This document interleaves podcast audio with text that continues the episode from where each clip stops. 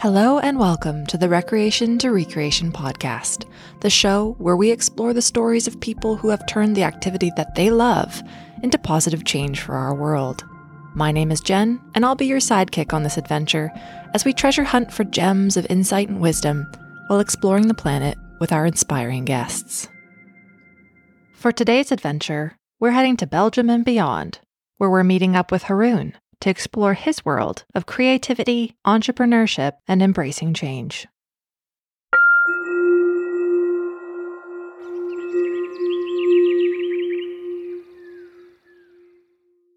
Hi, Haroun. Hello. Thanks so much for you? joining us today. I'm well. How are you? I'm I'm good. I'm good. I'm great.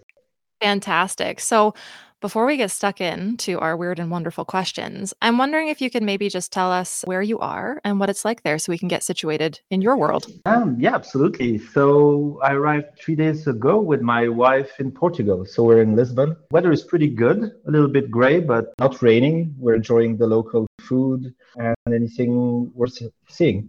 Beautiful. And you're actually from Belgium, right? Uh, I was born in Belgium and spent most of my life there. And we live at the moment in Belgium which wasn't the case uh, not so long ago. Okay, fantastic. Well, I'm really excited to explore more. And before we get into that, I'd like to just ask you some weird and wonderful questions. Shoot. Okay. So, what are the three most interesting places you've ever visited? Uh, and the first that came on top of my mind is the Amazon. That was a place I've, I've been dream, dreaming to visit since I was a kid. So when I got the opportunity to shoot a video there, even though it was uh, it was very low pay, it was for a friend, but I was like, yeah, I'll do it for basically anything yeah, that was so different on in every aspect, and it completely lived up to to my expectations. Uh, nice. completely immersed in nature. Uh, nature reminds itself to you uh, very often by biting you, by making you suffer, but you learn to to enjoy it, and you feel kind of one with nature. Mm. the second would be Cape Town, South Africa, with for some positive reasons, some less positives. It's it's a very complicated uh, country as a whole, South mm-hmm. Africa, uh, with a very troubled history. But the people there are extremely resourceful. The culture is very interesting. There's a lot to see, a lot to to to to soak in. The, the place is also absolutely gorgeous. Uh, mm-hmm. the, the Cape, Western Cape, gets a, a, lot of extreme weather. It has Antarctica in the front. It has the Indian Ocean on one side, the Atlantic on the other side. It's really intense, but it's super interesting. The third that comes to mind is Angola. I went there to shoot a short documentary, and it's a country again. It's interesting for positive and, and negative things because it, it came out of a, a very long civil war, not not that long ago. So it's a country that I would say deeply troubled. It's not safe everywhere. It's been pillaged by by colonial uh, nations that wanted to, to get its resources.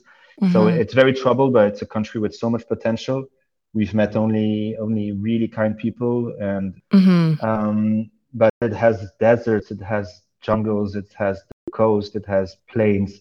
It's it's incredible. It's an incredible country. How many mm-hmm. times have you sneezed in the last seven days? Hmm. Probably i would i would say around maybe 30 times. Yeah rough estimate Excellent. You know, your nasal passage just clearing itself out so you can smell all that wonderful mm-hmm. food that you are experiencing on your holiday. Absolutely. Absolutely. Speaking of food, sweet or savory? Oh, that is tough. I love both pretty much equally. I would say savory because in sweets it's mostly ice cream and, and maybe cakes. The rest I don't like like sweets like uh, classic sweets. If there was a spider in your house, what would you do? Well, in fact, I love spiders, so I would definitely Perfect. not hurt it. Um, I would do my best to to actually, if it's a small one, I would just leave it where it is. If it's like a typical house spider, uh, they get rid of mosquitoes. They're useful. Um, otherwise, I would try to to catch it and just throw it outside, uh, so it can live its life elsewhere. Do you own a bicycle? I do. And is it good for you know cycling where you live? It it got better they're adding a lot more bike lanes. I'm guilty of not using my bike enough. Coming, we, we just came from four years in a country that had barely anything for cyclists. So my bike there, I never used it. And here I need to, to definitely make the effort of using it more. That's awesome. And sorry, where were you moving from? Uh, from uh, Serbia. Right. Okay. Well, you know, no pressure to use your bike, but it is a wonderful way of getting around, right? Absolutely. And much better for the environment. So we can all Yeah. be reminded to use our bikes and get a little bit of exercise. Nothing wrong with that. Yeah, it's better for ourselves as well. So, Exactly. Full circle, win win. mhm. yep. And last but not least, when was the last time you stayed up past four in the morning? Oh, oh, that was a long time ago. Um, maybe it was actually New Year's Eve. Definitely nothing sooner than that. nice. Yeah. Amazing. Okay, well, you made it through the quickfire round. So hopefully you enjoyed that. I always Yeah. do because you never know what you're going to get, which is great. exactly. Exactly. I love quizzes. So Yeah, me too. that, that felt like one. It- Okay, it's, it's Perfect. nice.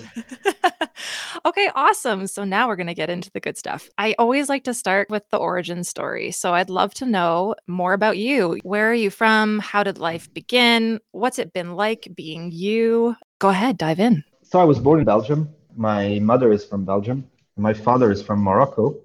Uh, he came to Belgium to study, and that's where my parents met. But my father uh, was an agricultural engineer working for the, the United Nations. Because of that, we moved abroad. So when I was very young, we moved to Saudi Arabia, but for like a year.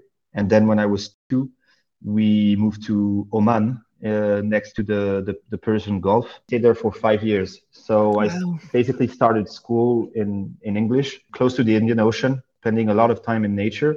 But after that, we came back to Belgium, but my father kept moving abroad. Uh, it still gave me the opportunity to, to see some other countries because after that, he, he was on a mission in Mozambique, uh, Mm. just after the civil war there, and after that in Senegal. Yeah, I started my childhood in, in Oman. Then we moved to Belgium when I was seven. And from that point on, I lived in Belgium until I, I moved to Serbia, excluding all the trips for, for filming or for work. Wow, what a what an amazing diversity of places to grow up. They are very different. And do you think that's part of what's inspired you to kind of go on to do what you ended up doing? Oh yeah. I mean, the life I, I, I had as, as a video producer definitely was a bit chasing this kind of exotic feel and I was gonna say the assault on the senses, but it's not not that, but more like Mhm. the, the stimulation on the senses you get in, in, in those countries. Everything you see, the the the the, the culture, the food. Um, I was definitely looking for any excuse to travel. That was my number one priority. Uh, often not doing works that would help me financially in my career, prioritizing those that would make me travel for sure.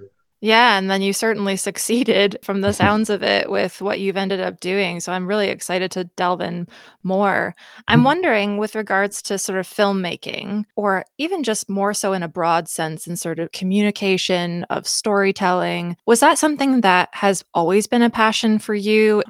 So when I was very young, I, I wasn't doing anything like photography or writing. I, I, I wasn't really doing anything, I would say, creative in that sense. I mean, very young. But when I was 12, I would say that the first thing that would fall in, in around that would be I started drumming. I mean, three months after I started drumming, I joined a band of people that were way older than me. At the same time, I, I started doing photo manipulations and working with Photoshop, Illus- Illustrator, uh, getting into basically graphic arts. But yeah, I, I thought I, ne- I would like to, to use my own stock photos to then play with the with them in, in Photoshop, and that's how I got I, I got into photography. So when I was a teenager, photography, videography, I really jumped into videography at the end of university. And what did you do at university? Something kind of un- unrelated. I mm-hmm. studied marketing. I mean, business and marketing, strategic marketing. Uh, so there was some some overlap with what I was I would go on to do later. But yeah, on my weekends and on especially on holidays, I would be going abroad and climbing with friends, and sometime uh, shooting shooting while we were climbing. And uh, went all in at during my last year of university. I got a loan from uh, actually a, a beer uh, beer brand Mhm. uh, beer company. They gave me a small loan because I, I was born in in, the, in that region. Not a loan, actually a grant. And uh, my parents lent me their car for many months. And I, I went to, to Switzerland, stepped in the car, and, and shot my first documentary. Went went really all in. I have done the same thing in terms of Mhm. my projects and initiatives. So I totally get that. And yeah, jump in um, and see what happens. As we say, dive in at the deep end. Mhm. yes, exactly. and how nice that you had the support of your parents in order to do that. Yeah, as well. I, have been very lucky with that. Uh, I've I've never had to to to to like uh, fight with them about anything. They they mm. always supported. Uh, my father was a bit more, uh, I would say, uh, questioning a bit more the choices, but he was never opposing it. It was nice. more like, uh, oh, you you really want to do that?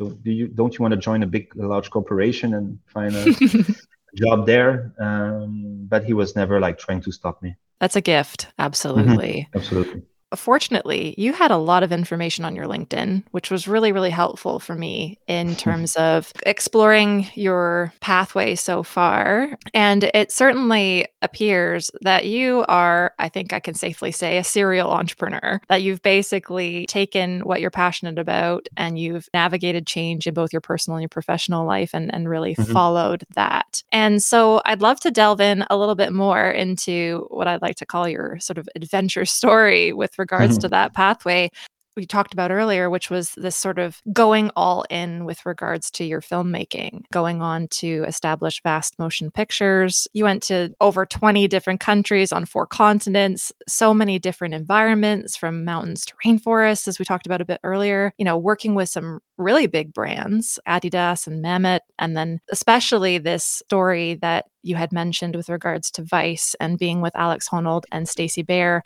in Angola. So I don't even know where to start. so maybe you can lead us through what that was like for you. I mean, coming back to the main point of uh, entrepreneurship, uh, it's possibly is more even at the center of what I've done than creativity. I've always liked to to launch projects, manage projects, whatever it is. I mean, even in when I was a teenager, I worked as a as a student in a in a where you rent uh, DVDs. I started designing cards where you they would put a stamp for every rental you do, and then you would get a free rental at the end. And I designed them, and then went on to visit like 20 video stores to try to sell them the designs. So already when at the time I was like trying to uh, get some income from my passion of doing graphic design. Yeah, I love um, that. I mean, ever since I got into video, I've been uh, I've been a freelancer and always trying to. I mean, I love coming up with a, a concept and then try to to make it happen by by going to to brands or sometimes it was athletes that were contacting me that wanted to work with me. Mm-hmm. Other times I was contacting the athlete to get to be put in touch with the, the, the marketing department to try to to convince them to to, fi- to fund the, the the idea for a documentary. It started again jumping uh, in when I decided I was going to do video. I uh, went to the national championship of uh, rock climbing, sport climbing in in Belgium, and invited and, and shot the final, and then put the video online, which got the most views of, out of any video of that the the event. Got me views. Then I invited the winner, the national champion, to shoot outdoors. Mm-hmm. Made that video. It was the first video in rock climbing that was using a DSLR. It was when there was the basically the switch uh, everybody was going from camcorders to dslrs it allowed oh interesting yep photo lenses and get a nice a nice blur and like more creative angles and uh, you could push the envelope on on that aspect and it's still now the the, the most viewed short video of rock climbing in fontainebleau which is wow. probably the, the most popular rock climbing destination in, in europe and after and yeah less than a year after that i was uh, producing videos uh, for adidas uh, advertorials because I contacted an athlete to to shoot in South Africa. Uh, Adidas enjoyed the video afterwards. Then we did another one. At first glance, always going for stuff that would not work. It was the same in university. People would tell me, "Yeah, you, you, you won't, you can never pass this year with so many exams to redo because I was not going to enough lessons. I must say, I was not very serious at university." And they're like, "Nobody's ever done it." And I was like, "You have to redo 11 exams. I'll oh, see wow. what I can do." yeah, but uh, yeah, I spent uh, one month uh, studying like crazy, and and it, I, I, like when people tell me yeah, that's that's not gonna happen, that's not gonna work. Yeah, yeah, you can do it if you committed enough. Part of what you were just talking about is something that is really important to pay attention to, which is people can always say no. There are people out there that that really love that and are really happy to support people who are willing Absolutely. to sort of step outside their comfort zone and say, "Hey, I've got this crazy idea. I'm looking for people who are, you know, equally into, you know, doing things that are outside the box." And it's actually amazing when you go into it with this sort of willingness to let things happen. How often people will come back to you positively.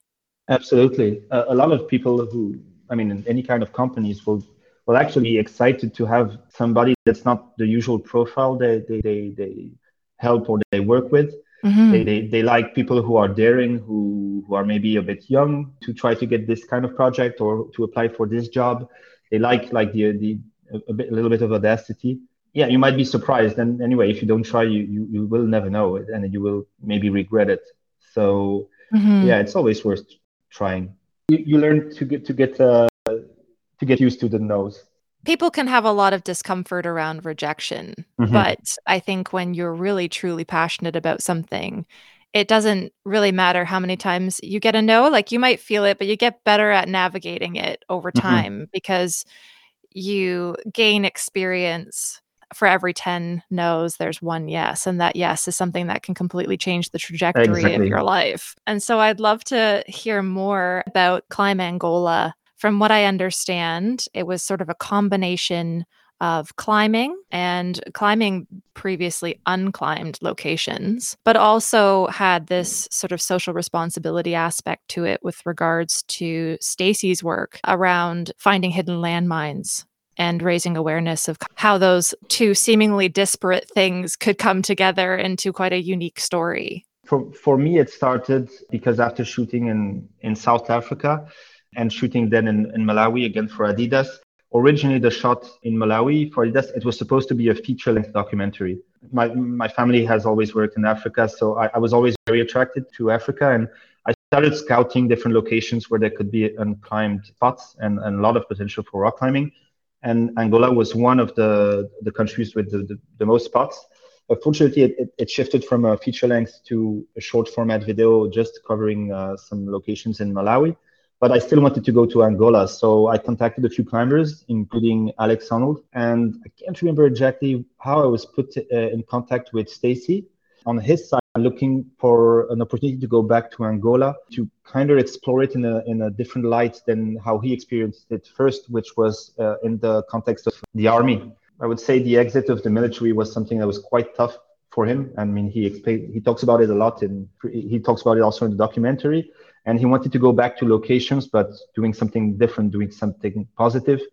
Uh, even though what he was doing in Angola was pretty positive, they were doing mine clearance already when he was there, but he wanted to go back and see it outside of the context of his time in, in the army, but mm-hmm. still supporting mine clearance. We tried to find find financing for it for a short period, and then uh, through his contacts, we we were put in, in, in touch with with Vice Media. They proposed us to produce the documentary and I was going to be one of the two filmmakers on on the video. And then there would be Stacy and uh, Alex Honnold, who was also plan- planning through his foundation.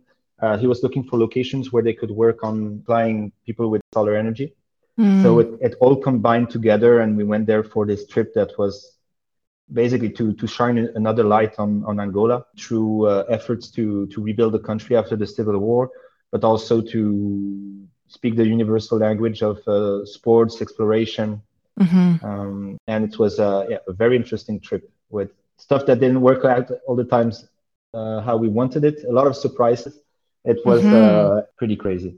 Absolutely. And I mean, I think that's a big part of any project where actually just any project in general, but especially mm-hmm. when you're going to a different country and with so many different aspects to the story that you're trying to tell. Mm-hmm. I mean, mm-hmm. really, flexibility is key, isn't it? Absolutely. Yeah. Uh, yeah. forced myself to adapt to different conditions. This kind of flexibility, which I also have to apply to my work as a, I would say, marketing specialist. You have to adapt to the different industry, to the different client, the different people. I don't like being a specialist. I prefer mm. being good at adapting to different challenges. I never tried, made any effort to be like the best at one single thing. It's, it's just not the way I, I like to, to do things. And it's probably why also I, I like entrepreneurship and being a freelancer is you, you got to be at least decent in a lot of different things, uh, whether it's uh, managing yourself, managing clients, copywriting, the actual task that you're doing. In my case, marketing or content production, project management. You have to be what they a lot of people call a solopreneur. It's really easy to kind of look at different opportunities and different jobs and say, "Oh, you know, like I I don't know what I'm going to gain from this. Am I taking a step back or horizontal? And people can get pretty focused on careers taking just one particular direction mm-hmm. and way of growing. And what I have always found really fascinating is reflecting back and looking at the skill set that you can develop in every different job that you take on and how those are transferable skills that you mm-hmm. actually sometimes when you find yourself in a new position you can go oh yeah wait a second i did i did that at one point and actually I can draw on that seemingly insignificant thing that I did or I thought was insignificant years ago and now is actually hugely useful to me. Yeah, Looking absolutely. at what you're doing now and then pulling on this huge diversity of experience that you've had by following your passions and being willing to sort of take the unconventional route with regards to your career is something that I think is really important for people to keep in mind as they navigate their own journey. Oh yeah, um, I absolutely agree. Like just ma- working with other people, you always build build on that skill, uh, communicating, and whatever you do, there are a lot of stuff that yeah, it's it's very transferable. Just returning back to that point about flexibility, you know, when you're out in the field and you're filming and you've got different people with different agendas, what were some of the skills that you feel like you gained through those experiences? A, a kind of ability to work under under pressure of uh, adapt, would I say, uh, problem solving. Basically, you you always have uh, unexpected things happening. I mean, that's for every jobs, but when you're on a shoot, you don't have much time to to fix it or to to find a solution or an alternative. So let's say problem solving, the path I've I've chosen definitely makes you good at it. Project management. There are a few things that whether you're you're looking for you're working with a client for marketing, uh, content production, or even when I was uh like a manager of a startup, founding one, being aware of all the different aspects, all the different things that have to to you have to work on for a project to be successful. This you can take with you on on anything. It's something I've I definitely have, have worked on. Like think about all the different aspects of uh, of uh, getting the final result, whether it's selling a product in a startup or distributing a documentary it's pretty similar mm. in, in, in any kind of project you do. You got to have some notion of what a product is. How do you define? How do you, you, you create a product? How do you finance it? Or how do you, you group all the, the, the, the conditions or you gather the, the elements that will allow you to produce it? And then you got to sell it and you got to market it. It's the same. You do a, you do, you have a nonprofit project you still got to find people to help you. You got to make it exciting for people. Yeah, that's a skill I, I definitely developed through that. Uh, how to how to present a project and how to get it, how to get interest. Also, over the years, like so many different iterations of that same process, so that you're you're basically honing that kind of as a craft that mm-hmm. you can then apply to all sorts of different situations. Which we were talking there briefly about gaining support and collaboration. I'd love to explore a little bit about Motion Tribe. So, this was a, a, company that you founded where basically creatives could access equipment across the world. They didn't have to necessarily have their own, they could rent it from other filmmakers and people who were sort of in the filmmaking industry, which I really loved because it can be very expensive when you're first starting mm-hmm. out, or if you're traveling across the world to take your kit or whatever the situation is. The concept of this sort of accessibility for people to be creative. So maybe you could tell me a little bit more about what led you to set that up and what that mm-hmm. was like for you. After filming and producing videos in, in many countries for a wide range of clients, I had a pretty good understanding of what it was to be uh, either a freelancer or working as a small company. And the idea is not ours. The biggest one was ShareGrid in the US, started in Los Angeles, which is, of course, the biggest market when it comes to, to renting out equipment, video equipment. And I was amazed to see that it didn't exist in Europe, anything similar to that. So it's basically an Airbnb, the equivalent of Airbnb, but to rent out your unused video production equipment. It can mm. be hmm. lights, it can be microphones, camera, lenses, even a studio. Uh, all of that you can rent to others and get a little bit more money back on your investment uh, when you're not using it. And the extra thing was that we negotiated an, insurance product with uh, one of the largest insurance company in the world, AXA. That, that was just for our platform. So all the rentals were uh, insured. The people knew that their equipment would, would be covered when they rented to somebody else. I told my best friend that uh, I wanted to actually set it up and, and make it happen in Europe. And he was very interested as well. So he became my, my co-founder and we joined an incubator to, to set it up. After a few months, we were active in Belgium, started being active in London. Yeah, I, I was very happy with the, the work we were doing on marketing. We were gathering more, uh, more members than, than we promised to our investors when we got our first investors. After a while, we, we stopped because the market just wasn't dense enough in Europe. So this is also something that happens with uh, entrepreneurship. Uh, mm. It doesn't always work out. Mm-hmm. Uh, but we we had a call with the the CEO of the, the platform in the US, ShareGrid, the largest, still the largest in the world, told us on the phone that he had no intention of going to Europe because the market was not uh, concentrated enough. The, the trust element that, for example, in Los Angeles, you would rent from people that you don't necessarily know. So you really want to have the insurance. But right. if you're in Brussels, it's that it's so small that yeah, people would rather rent from friends even if there is no insurance because they, they're already friends. They right. already know them. It's such a small industry there. Mm-hmm. Uh, or they would rent from rental houses because again, it's such a small industries that are very uh, tightly, I would say, connected to them. We started launching in yeah in five more countries actually: France, Germany, uh, Spain, Italy, I think I'm missing one, the Netherlands we looked at our numbers, talked to our investors, and we decided to. We still had cash, and we decided to to just stop the adventure. We were very lucky. Not not a lot of people start a project like that and actually don't end up with debts or nothing or uh, with a with a tough situation. It was very very simple. It's a part of what I wanted to cover today was the the realities of entrepreneurship, but there's so much that can be learned from each and everything that you do. And also the the connections that you make with people, especially across different countries like you would have with this. The general wind up of a of a business sometimes doesn't always go that mm-hmm. smoothly. Mm-hmm. But as you reflect back on it, what are the some of the main things that you learned from that period of time and setting that up? It definitely gave me a uh, some perspective regarding some common uh, things you hear in, in, I would say, the entrepreneur uh, sphere, whether you're on whether you're on Twitter or, or anywhere else, where people keep trying to make the general public believe that it's only up to you if you're successful in life. This is absolutely not true. But the opposite is also absolutely not true. It's basically you, you have to create your your chance, your your, your opportunities. 100% of the people who succeeded tried. So you to put yourself out there and try. You can make your the, the odds more in, in, in, your favor, but I'm also perfectly aware of how of how lucky I, I was myself. Not that my parents had trust funds or could invest money, or but I always had a place to sleep if I when I was bootstrapping for the startup. It's not the case right. everybody.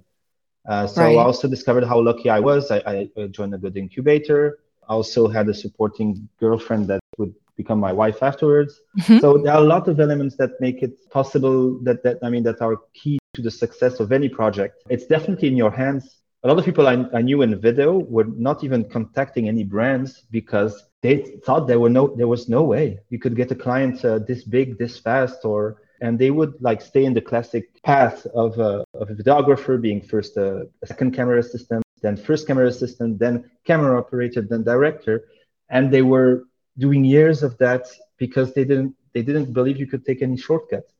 Right. You can if you if you try and try you you, you can do it. But uh, i definitely know also that you need uh, there are a lot of factors that make it easier for you in life.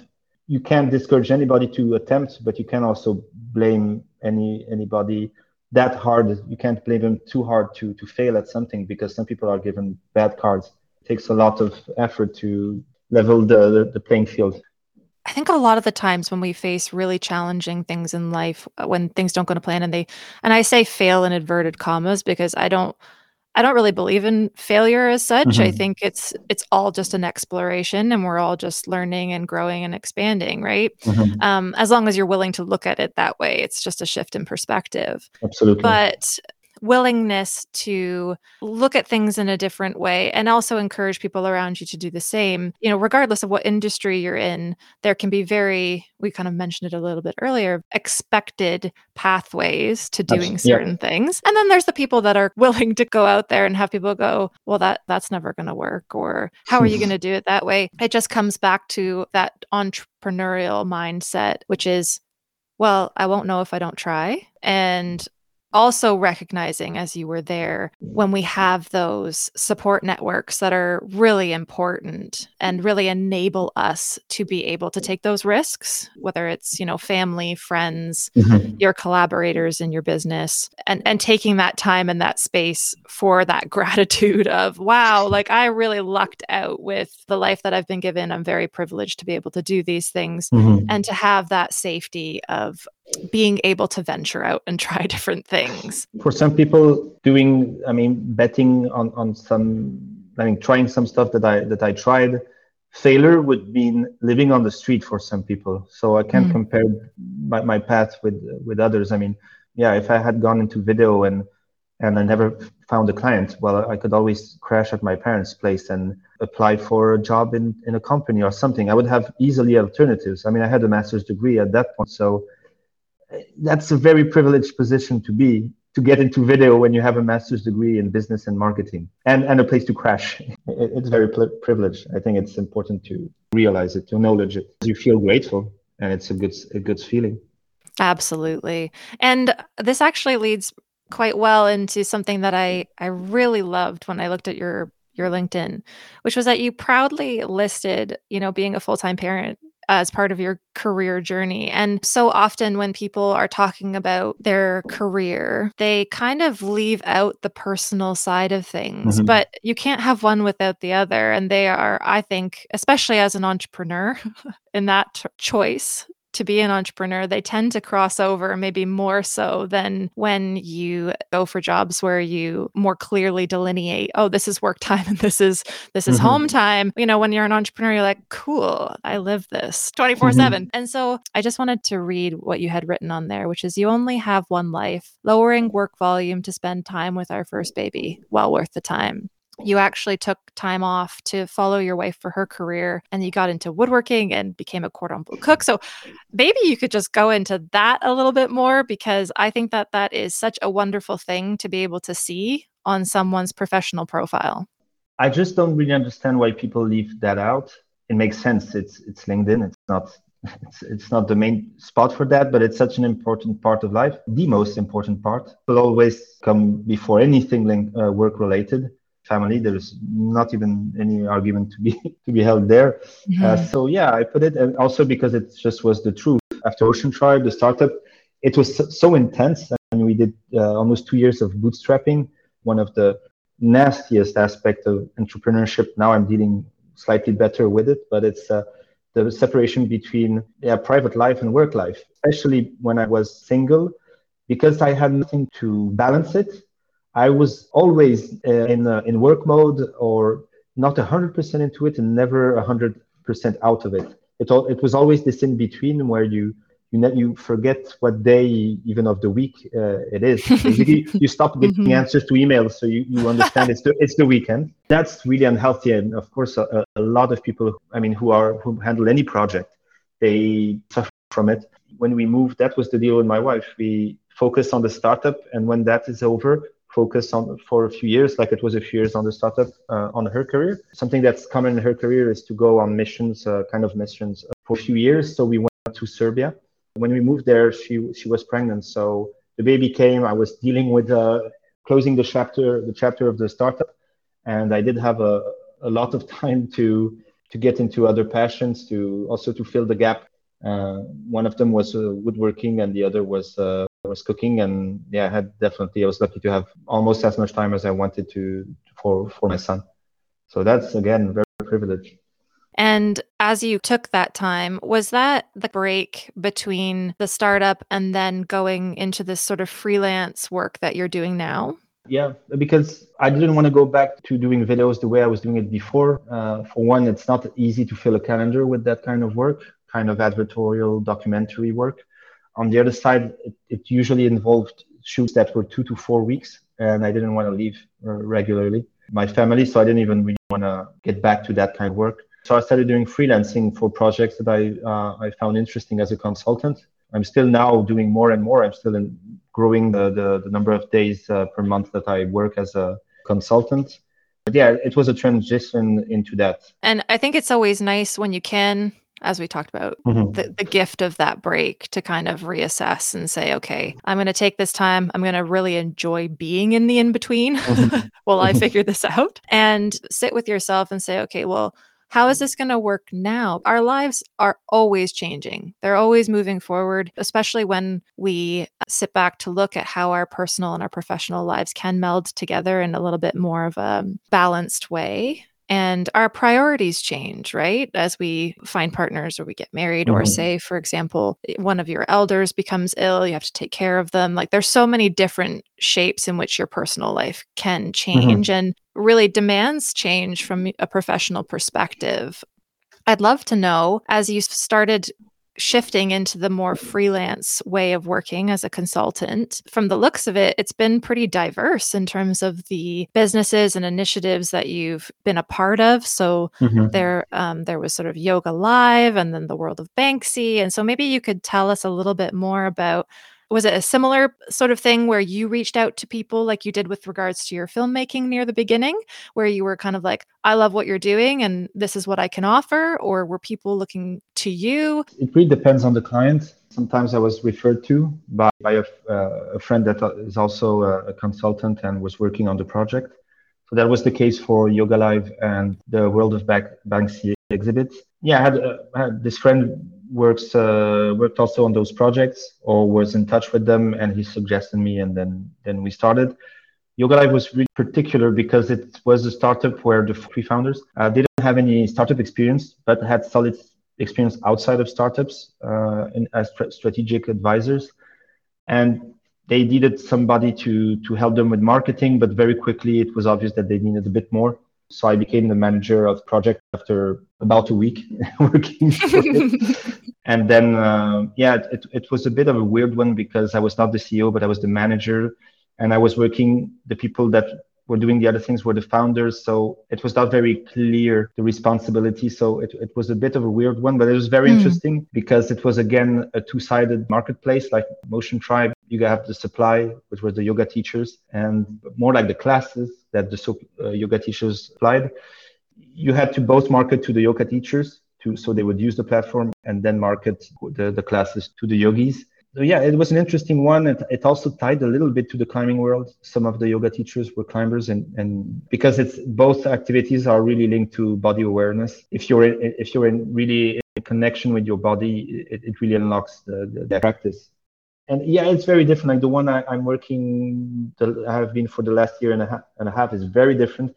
That is in the blockchain industry. It's completely different. It's an oracle, so it's something that's it's not a weird thing like a lot of the NFT projects. It's not some kind of opportunistic project. It's really something linked to the infrastructure. It's uh, an Oracle, so they supply data to different smart contracts and projects. So completely different. Mm-hmm. Uh, but at the moment, I'm actually looking to onboard new uh, new clients. Actually, we moved to Belgium only four months ago, so I'm really in in a transition uh, of getting back into into the city into Europe and uh, connecting again with projects uh, and, and the networking in Brussels. So I'm also a mentor for uh, an incubator, an accelerator, the biggest tech acceler- accelerators in Belgium, and also did some videos for another, for the biggest accelerator in Belgium. I just did a series of videos to promote the, the program.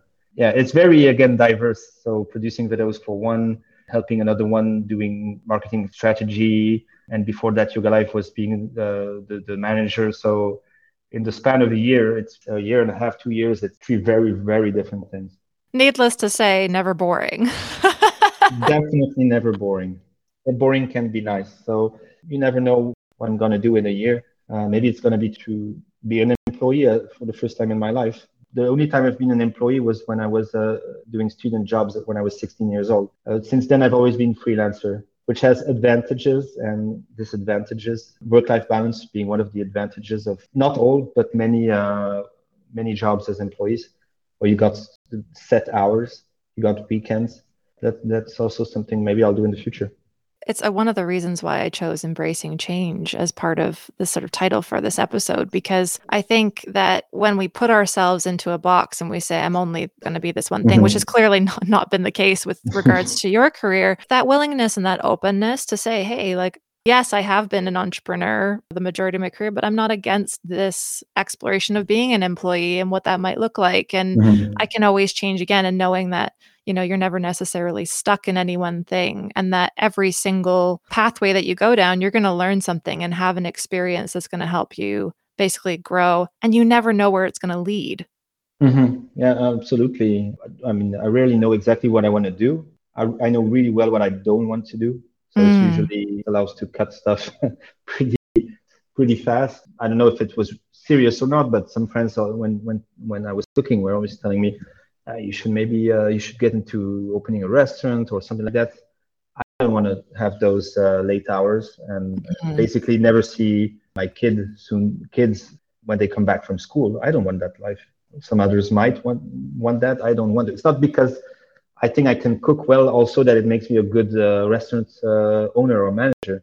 It's a very specific set of skills. The entrepreneurial side, I, I, I would have it, but um, managing uh, the staff of a, of a restaurant is, uh, quite different. Operating a restaurant, you got you have a lot of uh, rules. It's very specific. So it's something that I, I, I, learned with time is it's not because you can do something that you should do it. So each time I had a passion, I wanted to, to make a, a job out, out of it. And if if I could make money out of it, I would kind of feel reassured, and then I would sometimes move on to something else. I'd be like, okay, so actually you're you're not bad at it. It was kind of the test to whether it was design, video, freelancing, co- consultancy, even even cooking. If, if, people were telling me I would pay for it, I'm like, okay, that's that's good enough. or the woodworking, like people, so people asked me to to make furniture for them, and I was like, no, mm. no, no. I thought about it, but uh, yeah, it's it's a, it's a very difficult market. Uh, but it's something I love doing. Uh, I, I, love to do. I'm not doing it uh, anymore. I don't have a workshop anymore, but it's, it's absolutely amazing. You have the material, working with the material, just creating is something I, I love to do. I, I love building, uh, even if it's something that people don't typically build, like their own table to cook their mm-hmm. own food. I wanted also to make. I'll do it at some point. Our uh, all ceramics for for all our plates, bowl, bowls, and all. I want to make them. Mm-hmm. So I will just find some YouTube videos and, and learn how to do it and go to Puffy Studio and, and try to try that they allow me to use their tools. Isn't it amazing, you know, the world that we live in that everything is so accessible to you now? It's, if it's something uh, of interest, you can type it into Google and then all of a sudden, you know, there's so many different yeah, so many different avenues to learning it. And I think you made a couple of really wonderful points that I I'd love to just highlight there. One is when we take on different opportunities, learning what we don't want to do can be just as important as learning what we do want to do. And um, and just being able to sort of reflect on all of the things that you've experienced over the years as as i do with my career. Wow okay yeah no thanks but this part of it i really loved. And then also when you love doing a diversity of things it can be really hard to prioritize what path to take and what mm-hmm. to focus on. What I think can be really powerful is when you look at the diversity of things and you go okay well i'm i'm into woodworking and i'm into cooking and i'm into now pottery and filmmaking and all of these wonderful things that have been passions of yours over the years and continue to be it's recognizing okay what's actually underlying all of these things and you hit mm-hmm. the nail on the head there and i'm i'm glad i picked this word out which was creativity mm-hmm. is that if you get to the essence of what it's all about, it's just creativity and wanting to create things, whether that's storytelling. Yeah, that, that's um, always been a, a, a, passion and a focus. Like my wife mocks me a little bit when uh, I play or we play with uh, with our son uh, with Le- uh, Legos before going to to bed, and sometimes uh, when it's her turn, we alternate every day uh, to to put him to bed. And sometimes she comes up, and I'm still half an hour after playing with the Legos because I need to build something. I need I need to, to to create something, to build something, to test. It's the same with the cooking.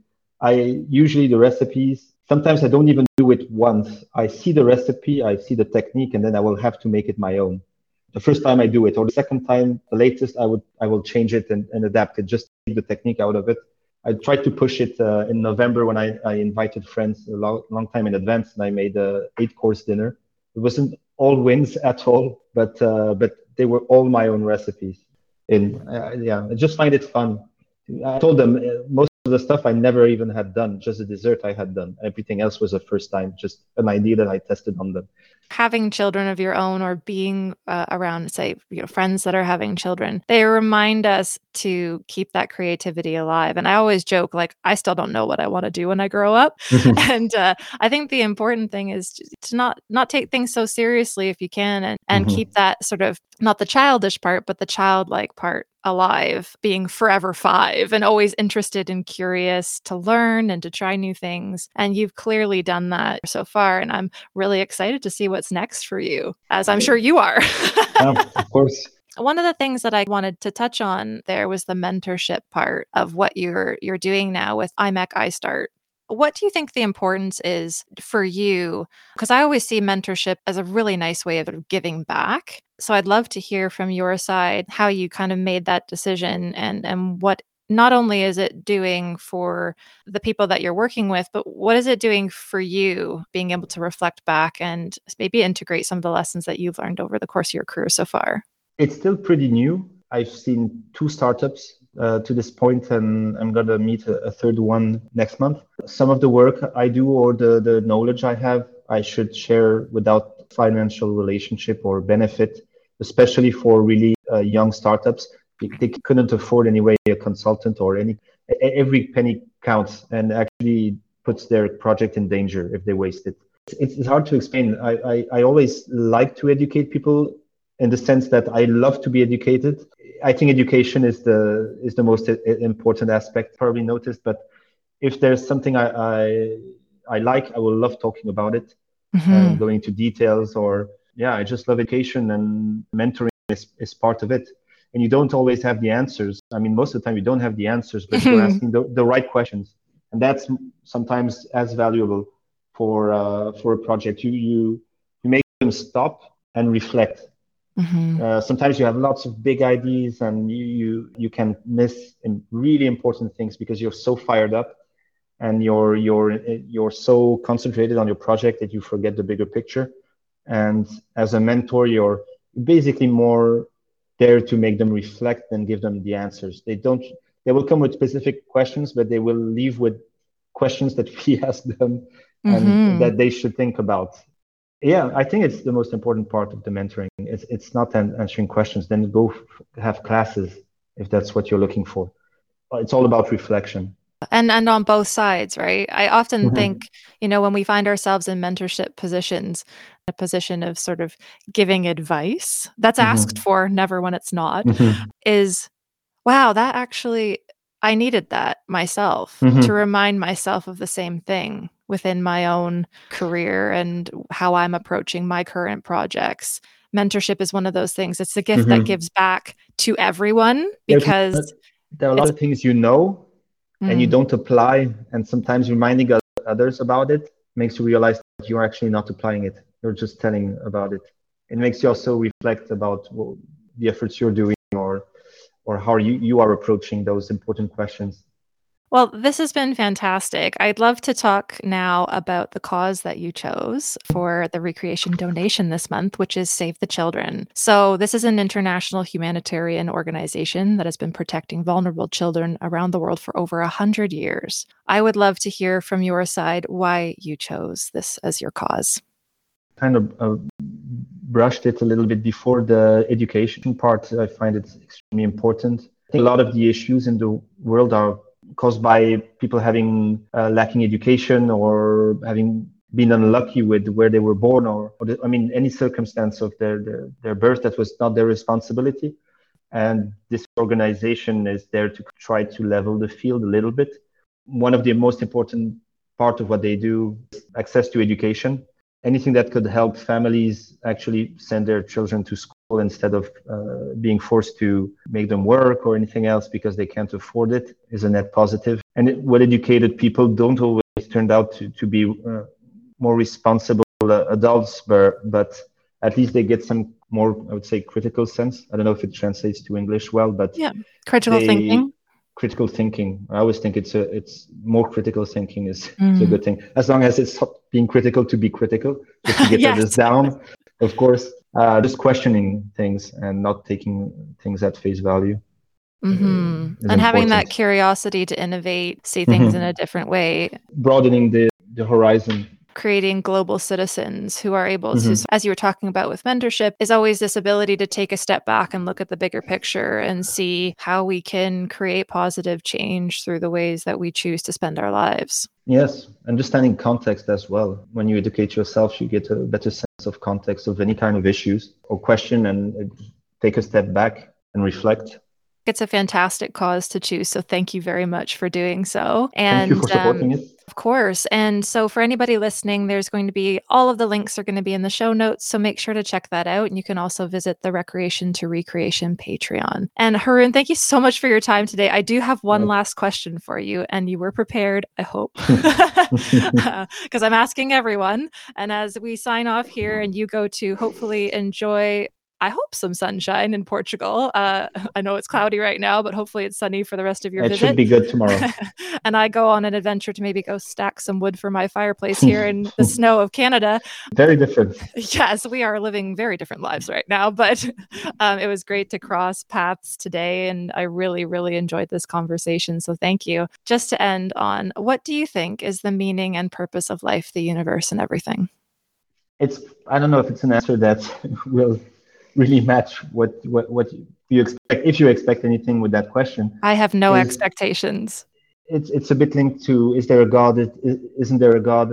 It's something that I define myself as uh, agnostic, but in the sense of not just that I don't know, but I it doesn't really impact my life. I'm not sure if there is a meaning, and if there was one, what would it be? What I know is that there are very clear actions we can do to live better together to make life a little bit more easier for everyone. And those are the guidelines I, I mean, the things I try to to apply to my daily life. Yeah, just to respect others and, and, and try to understand them. But the meaning of life, I'm not even sure that there is one, to be honest. So yeah, it's it's a really tough question for me because the way I could sum it up is I do believe that people who will tell you with certainty that they know the answer to that question, those are people I usually tend to to stay away from because I believe that people who, who really say that know it either are foolish or uh, or trying or have an agenda. But people who try to make you think about what it could be or what uh, involves the life uh, going through your life, what is this crazy path, that is, is, is stuff that we need to talk about. But people who will tell you they absolutely know the answer, that is something that I have a big problem with. Uh, but people who think about it, I find it very int- important. I do as well, but I, I really don't have an answer. And I'm fine with not having an answer. The whole point of asking that question is absolutely the exploration part of it. Mm-hmm. It's not to necessarily have an answer, but to just be willing to explore and experience and, and come up with your own reasons and your own meaning within your the context of your life. Really, everybody's answer is the perfect answer. I don't know if it's a meaning, but the way I choose to live life would be, and many people do it. It's nothing special. It's just uh, try to make the people uh, you you love happy. Trying not to to walk on as lowest amount of toes as possible. Not making life worse for for others. Uh, not going against my my set of values. I would say not compromise, which be a, in itself a ten hour discussion. What is compromising? What, what values do you have? Mm-hmm. But yeah, it's it's basically I just try to do that, but I don't have a I don't have an answer, even the beginning of an answer. I would say to to that, and I've thought a lot about it. But the more you the more you know, the more you realize you know little. So it's good to know the limits of your understanding, and I think you you define those limits more clearly the more you think about what you know, or you you try to answer those questions. So in that sense, it's it's so important just coming at everything with a beginner's mindset is mm-hmm, exactly. the best way to be. And you know being willing to change and as we've talked about with the, the topics that we've covered today is just that willingness to change be changed and be inspired by the world around mm-hmm. you. Stop learning. That's when you're really dead. Thank you so much for your time today Haroun. I hope you have a most wonderful remainder of your holiday. Thank you very much. Thank you for this experience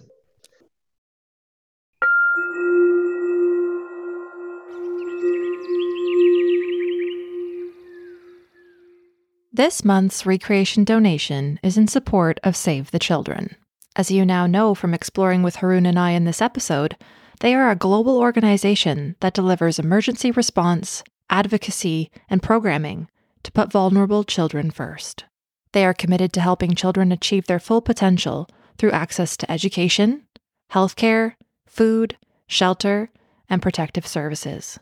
Whether you can volunteer your time, money, or your voice, we hope you will head over to our Patreon page to find out the different ways that you can support their unique version of recreation for the world. Please take the time to let us know what the stories we explored in this episode meant to you, and if you do take action to support this month's cause, thank you. Thanks for joining us for this episode of Recreation to Recreation. If you or someone you know has a unique and inspiring story to tell, make sure to reach out so we can share it with the world. Until next time, keep happy, keep healthy, and keep exploring.